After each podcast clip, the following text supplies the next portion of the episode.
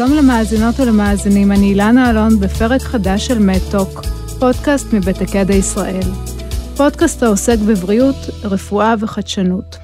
הפעם אנחנו בפרק מעניין במיוחד בנושא תקווה. הערך הקליני של התקווה ותפקידה בשמירה על הבריאות הנפשית והפיזית במצבי חולי ומשבר. איתי היום באולפן שירלי יובל יאיר, פסיכולוגית קלינית, מוזיקאית, סופרת ובעלת הפודקאסט המצליח ליהנות מהדרך. היי שירלי. אהלן, אהלן. תודה על המילים הטובות, קודם כל. אני כל כך שמחה שאת איתי פה היום. אז אנחנו נתחיל, נצלול. קדימה. אז uh, הקשר בין גוף לנפש הוא ברור. מצב הרוח והחוסן הנפשי משפיעים על יכולת ההתמודדות עם כאב, עם טיפולים, וגם עם חוסר הידיעה שבטיפולים. שירלי, מה את כפסיכולוגית קלינית חושבת על הקשר בין גוף לנפש? זה מעניין שאת פתחת ואמרת, הקשר גוף ונפש הוא ברור, אה, כאילו באמת זה ברור, וזה מהלך של העידן הנוכחי, זאת אומרת, הרבה שנים המדע אה, והרפואה דווקא הפרידה גוף ונפש. המסורות העתיקות מחברות, אבל אה, ברפואה היה הרבה פיצול, והיום יותר ויותר גם רופאים אה, מבינים את החלק של כוחות הנפש במערכה הזאת, גם במערכה כשאני נלחם באיזושהי מחלה או מתמודד עם מחלה, וגם במערכה של הבריאות הנפשית. היום יש יותר ויותר הבנה שבעיניי, את שואלת אותי ברמה האישית, כן. אני כפסיכולוגית, אה, וגם כבן אדם שיש לו גוף ויש לו ענייני גוף, ממש מרגישה שה... הנפש כותבת את עצמה על הגוף, זה עוד דרך לבטא, אה, לכתוב את אותו סיפור. אה, הרבה פעמים גם מטופלים שבאים אליי לקליניקה אה, עם כאבים, הם מגיעים עם כאבי נפש, אבל יש תמיד גם איזשהו כאב פיזי שמספר עוד משהו. אה, הכאבי בטן שלא מרפים כל פעם שהיא פוגשת אותו. זאת אומרת, זה, הרבה פעמים הגוף הוא, הוא גם כרוז, אבל במצבים של מחלה ובעולם הרפואה, לצערי, עדיין קיים יותר מדי פיצול ופחות מדי הבנה שכוחות הנפש מאוד מאוד חשובים לריפוי. הם גם משפיעים על הפרשה של, אה, ברמה הכי בסיסית, המחשבות שלנו אה, משפיעות על הפרשה של אה, חומרים מסוימים במוח, שממש אנחנו בית מרקחת. יש לנו בית מרקחת טבעי בגוף, ואנחנו יודעים לייצר חומרים מסוימים גם באמצעות ההרגלים, ההתנהגויות שלנו, וגם באמצעות המחשבות שלנו. חומרי ריפוי של ממש, שקשורים לסרוטונין, שקשורים לאוקסיטוצין, אה, לכל מיני נוירוטרנסמיטרים שמאוד מאוד חשובים. אז היום נדבר איך תקווה, איך המחשבה על עתיד טוב יותר. איך הדמיון שלי יכול לבוא לעזרתי, וחשוב מאוד לגייס אותו בתקופות של מאבק במחלה או, או חיים עם מחלה כרונית. אז בואי שנייה נדבר על תקווה לפעמים אני חושבת שתקווה זה אופטימיות, או שחשיבה חיובית, איך את mm.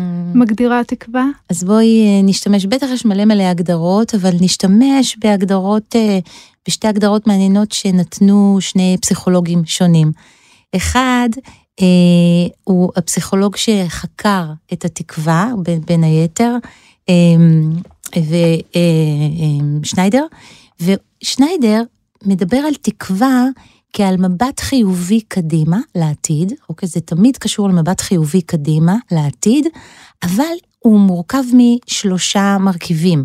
זה מבט קדימה לעבר מטרה מסוימת. אני לא מסתכל באופן כללי על העתיד שלי, כשאני מרגיש שמפעמת בי תקווה, אלא אני מסתכל על מטרה ספציפית בעתיד שלי. למשל, להיות בריא, למשל, להתאושש מהמחלה הזאת, למשל, ללמוד לחיות איתה ככה שהיא לא תפריע לי.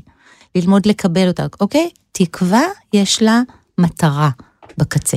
זה אומר, למשל, שאם אני אה, חולה חס וחלילה, והאהבה הגדולה שלי זה הנכדים שלי, אז התקווה שלי יכולה לראות אותם גדלים, לשחק איתם, לצאת איתם אה, לפעילות, זאת תקווה ממשית? למשל, אני, אני לא הספקתי להגיד שיש לזה שלושה מרכיבים, שאחד זה כן, אני מדמיינת את עצמי בעתיד.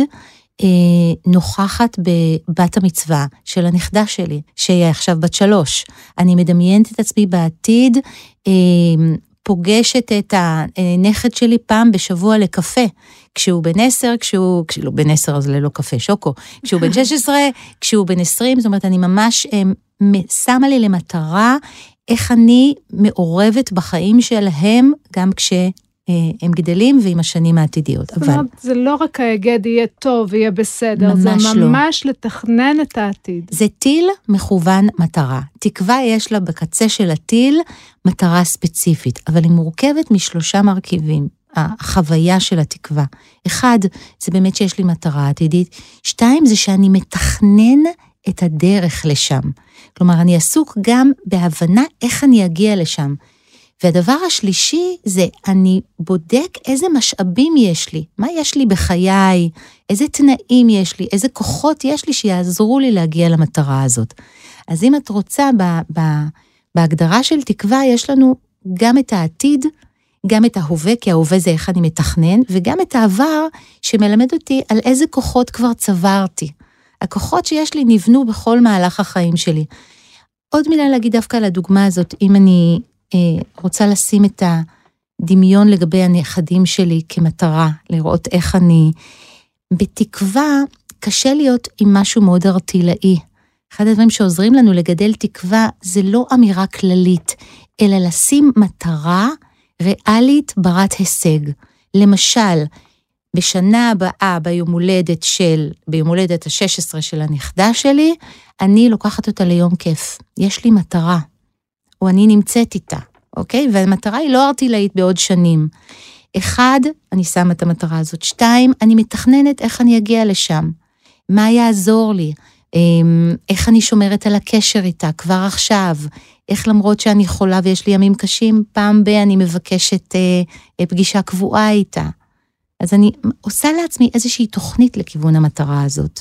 אז אה, בואי נסכם שתקווה זה בעצם אה, אה, התכוונות עם מטרה. Mm-hmm. אה, ועם תוכנית פעולה. ועם תוכנית פעולה. כן. אה, יש לנו מחקרים אה, ככה קונקרטיים שמוכיחים את הקשר בין אנשים שבאמת חווים תקווה לבין החלמה, או בין אה, אפילו איכות חיים טובה יותר? קודם כל, איכות חיים בטוח, וגם אני, לגבי מחקרים, אני אגיד לך, אני יושבת בקליניקה, המחקרים שלי הם מה שאני רואה על אנשים ואיך שהם מתמודדים, וללא ספק, ברגע שאנשים מגייסים תקווה, הם גם מגייסים תוכנית פעולה והם מתמודדים יותר טוב. אין ספק בכלל על לגבי ההשפעה של זה על איכות החיים. אני אתן לך דוגמה, אוקיי? מטופלת שלי, שהיא באה סביב דברים אחרים, אבל עכשיו היא גם עוברת אה, סרטן, היא מתמודדת עם סרטן שד. והטיפולים, אה, כל טיפול, הוא מוריד אותה. זה כמה ימים קשים, זה כולנו יודעים. אז המטרה ששמנו ב... כדי לגייס תקווה, זה לעבור את סט הטיפולים הבא, קצת יותר בטוב. ואנחנו, זאת המטרה, ועכשיו אנחנו מגדירות ביחד איזה תנאים, לאיזה תנאים היא זקוקה כדי שסדרת הטיפולים הבאה תעבור פחות קשה. לאיזה סוג של התאוששות היא צריכה אחר כך, איך היא צריכה את בעלה ואת הילדים מגויסים, מי רוצה שיעזור לה עם אוכל, מי יוכל לעזור לה עם התרופה שפעם שעברה היא שמעה עליה שיש תרופה אחר כך שלוקחים שמקלה קצת את הבחילות. ו... זאת אומרת, אנחנו בונות תוכנית ל... ל... לתקווה המאוד קונקרטית את הסט טיפולים הבא לעבור יותר בטוב. וכיוון שהיא כבר יודעת מהפעם הקודמת שכמה ימים אחרי, כשעוברים הסימפטומים, קצת יותר בטוב, והיא רוצה גם לשמוח, והיא רוצה להתחבר לשמחה, אז אנחנו כבר מעכשיו מתכננות בעשרה ימים שאחרי, את הערב הזה שבאות כמה חברות, והן עושות book club, והן עושות ביחד את הפעילות הזאת, ששומרת לה על תחושת החיות, שלא הכל זה מחלה. את אזורי הבריאות אנחנו מחזקות. אני מבינה, אז אמ, בואי נגיד, את מדברת על המטופלת הספציפית הזאת. אם אנחנו מסתכלים ככה על מרבית האנשים, הרי לא כולם דומים. יש אנשים ש, שגדלים בתוך uh, משפחות קצת יותר uh, פרגמטיות, או uh, קצת יותר, uh, בואי נגיד, uh, יותר חרדתיות, בסביבה יותר חרדתית. את חושבת שגם בן אדם שגדל בסביבה כזאת, יכול להתמודד ולגדל תקווה במצב של חולי או משבר? אני חושבת שהוא חייב לעשות את זה, זה לא, ובוודאי שהוא יכול. רוצה להגיד משהו על חרדה, זה לא סתם שהעלית את החרדה, כן? כי חרדה ותקווה הם, אה, הם, הם, הם, הם ממש עץ ופאלי. הם שני, הם גרים ביחד, כי שניהם ניזונים ממבט קדימה.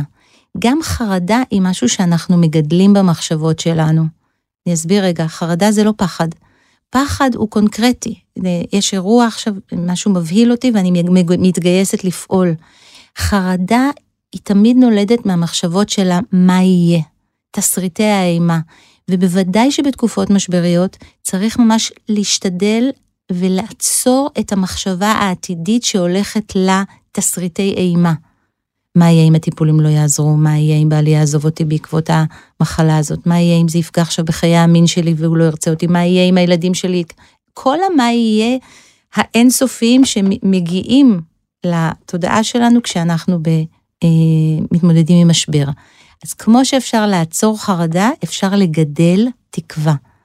אני כן רוצה להמליץ שלגדל את התקווה, כמו בסיפורי הישרדות, סיפורי הישרדות על איך בן אדם, אה, סיפור הישרדות מפורסם על מישהו שמטפס אה, הרים שנקלע לסופה, הוא טיפס את האברסט והוא נקלע לסופה והוא איבד את כל הקבוצה והוא בעצם היה צריך אה, להציל את עצמו.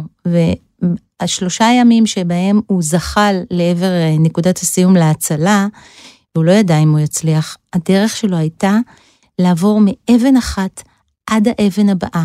הוא לא הסתכל על עד הפסגה, אלא רק עד האבן הבאה. ובתקופות משבר ומחלה אנחנו עובדים מאבן לאבן. אנחנו לא מדברים ארטילאית על תקווה, אלא שמים יעד שאפשר לראות אותו, הבא, היעד הבא בשביל, ואפשר לבנות לו תוכנית פעולה. אני מאוד מאוד אוהבת את התיאור הזה של ללכת או לדלג מאבן לאבן, צעדים קטנים לעבר אה, בניית תקווה. אה, אני מניחה שזה אחד הטיפים שיש לך. יש לך טיפים נוספים? איך לגדל תקווה, איך לטפח את השריר הזה של התקווה? כן, אז בוא נגיד באמת ארבעה מרכיבים שחשבתי עליהם. אחד, זה לא לפחד לפתוח את הברזייה של הדמיון והחלום. כן, אם אני סבתא שיש לי נכדים, אני רוצה לדמיין את עצמי שותפה פעילה בחיים שלהם בכל השלבים העתידיים, ואני מדמיינת את זה, ועושה לעצמי דמיון מודרך. אנשים מפחדים לדמיין כדי לא להתאכזב, זה כאילו מעלה המון בהלה את העצב, אבל אם אני לא אהיה כאן בשביל הדבר הזה. והמוח שלנו, אה, הוא לא יודע, כשהמחשבה גורמת לאותה הפרשה של חומרים, עצם המחשבה על משהו טוב גורמת להפרשה של חומרים מאוד טובים במוח שלנו. זה כל כך נכון, אני, לפעמים אני חושבת שגם אני, האמת שגם אני לפעמים אה, מפחדת לפתח תקווה שאני לא אאכזב את עצמי. כן. או לאכזב את האהובים שלי, את הסובבים. הפחד לדמיין בשביל לא להתאכזב הוא נורא אנושי. כולנו מכירים אותו, אבל זה עובד הפוך. ממילא נתאכזב אם משהו לא טוב יקרה. אז אם אנחנו לא מרשים לעצמנו לדמיין אותו, אנחנו גם לא נהנים מה, ש, מהתועלות שזה נותן לכוחות שלנו ולמוח שלנו. אז אחד זה כן, לפתוח את הברזייה של החלום, לדמיין לעצמך. הייתה לי פעם מטופלת אחרת, זה כבר לפני הרבה שנים, אבל אני נזכרת בזה עכשיו, שהיא גם, היא חלתה בסרטן, והיה לה ילד ממש קטן בבית, בן שנתיים, וחלק ממה שהיא עשתה, זה היא ממש דמיינה את עצמה קדימה בכל סצנה בחיים שלו. בגיל שלוש במסיבת חנוכה, בגיל ארבע בספ, בסיפור הראשון שהיא, שהיא מתחילה להראות לו את האלף בית ומלמדת אותו צבעים, בגיל חמש כשיש לו חברה, פשוט עשתה המון המון תרגילים כאלה, זה כל כך חיזק אותה, זה אחד.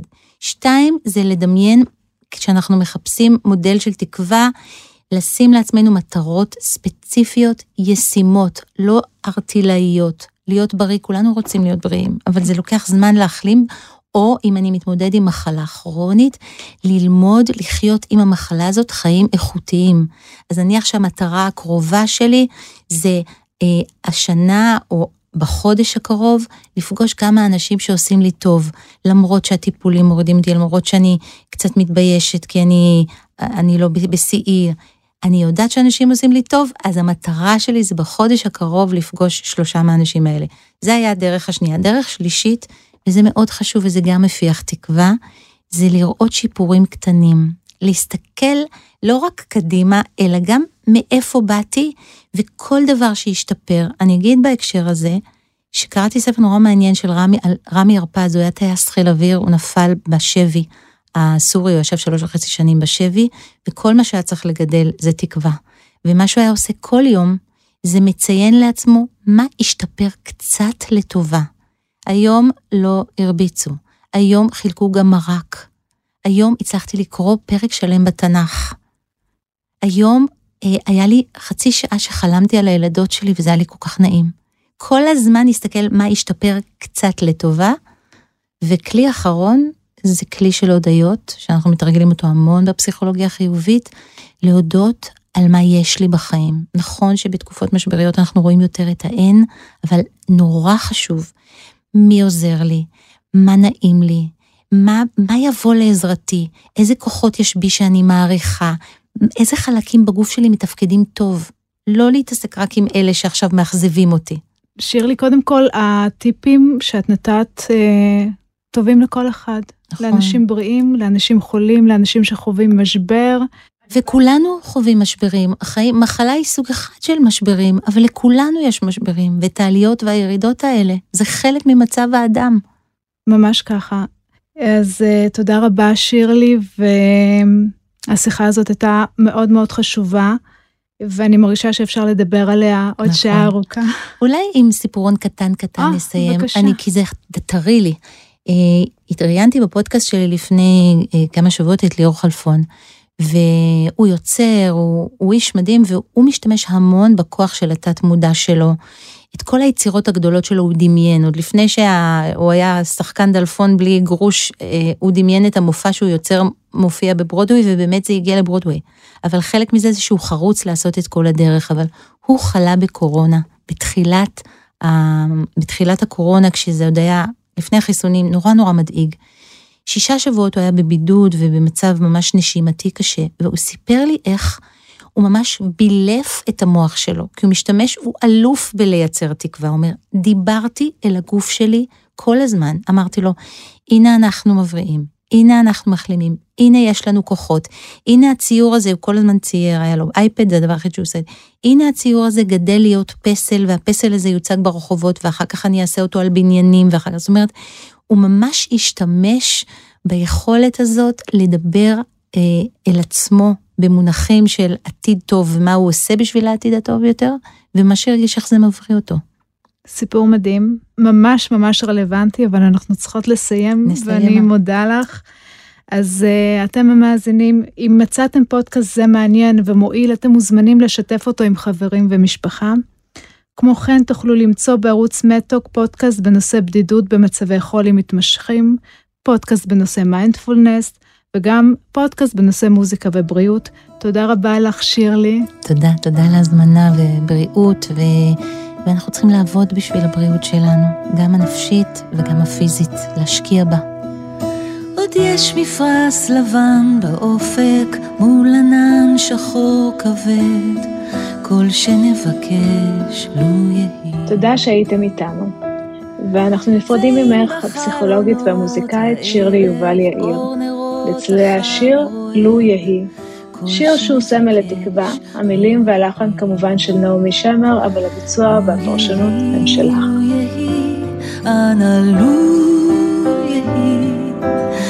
כל שנבקש, לו יהי. לו יהי, לו יהי, אנא לו יהי. כל שנבקש, לו יהי.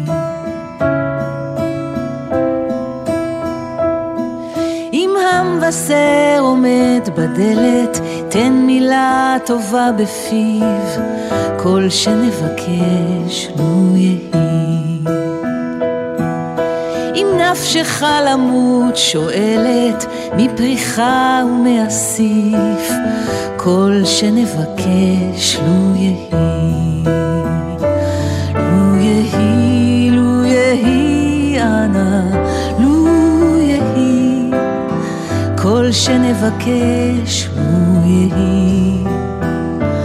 לו יהי, לו יהי, אנא, לו יהי, כל שנבקש לו יהי. מה כל ענות אני שומע, כל שופר וכל תופים, כל שנבקש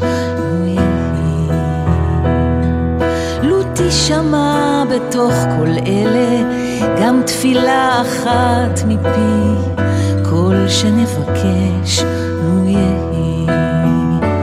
לו יהי, לו יהי, אנא, לו יהי, כל שנבקש לו יהי.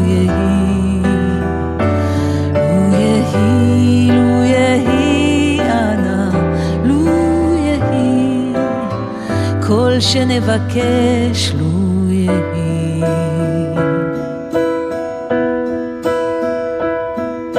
בתוך שכונה קטנה מוצלת, בית קט עם גג אדום, כל שנבקש לו יהי. זה סוף הקיץ, סוף הדרך, תן להם לשוב הלום, כל שנבקש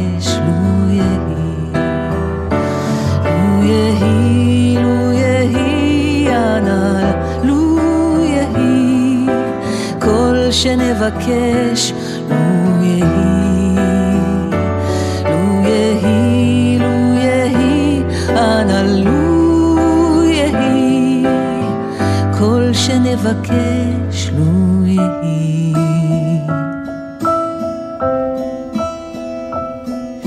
ואם פתאום יזרח מאופל על ראשנו אור כוכב, כל שנבקש לו יהי. אז תן שלווה ותן גם כוח לכל אלה שנאהב, כל שנבקש לו יהי. לו יהי, לו יהי, אנא לו יהי, כל שנבקש לו יהי.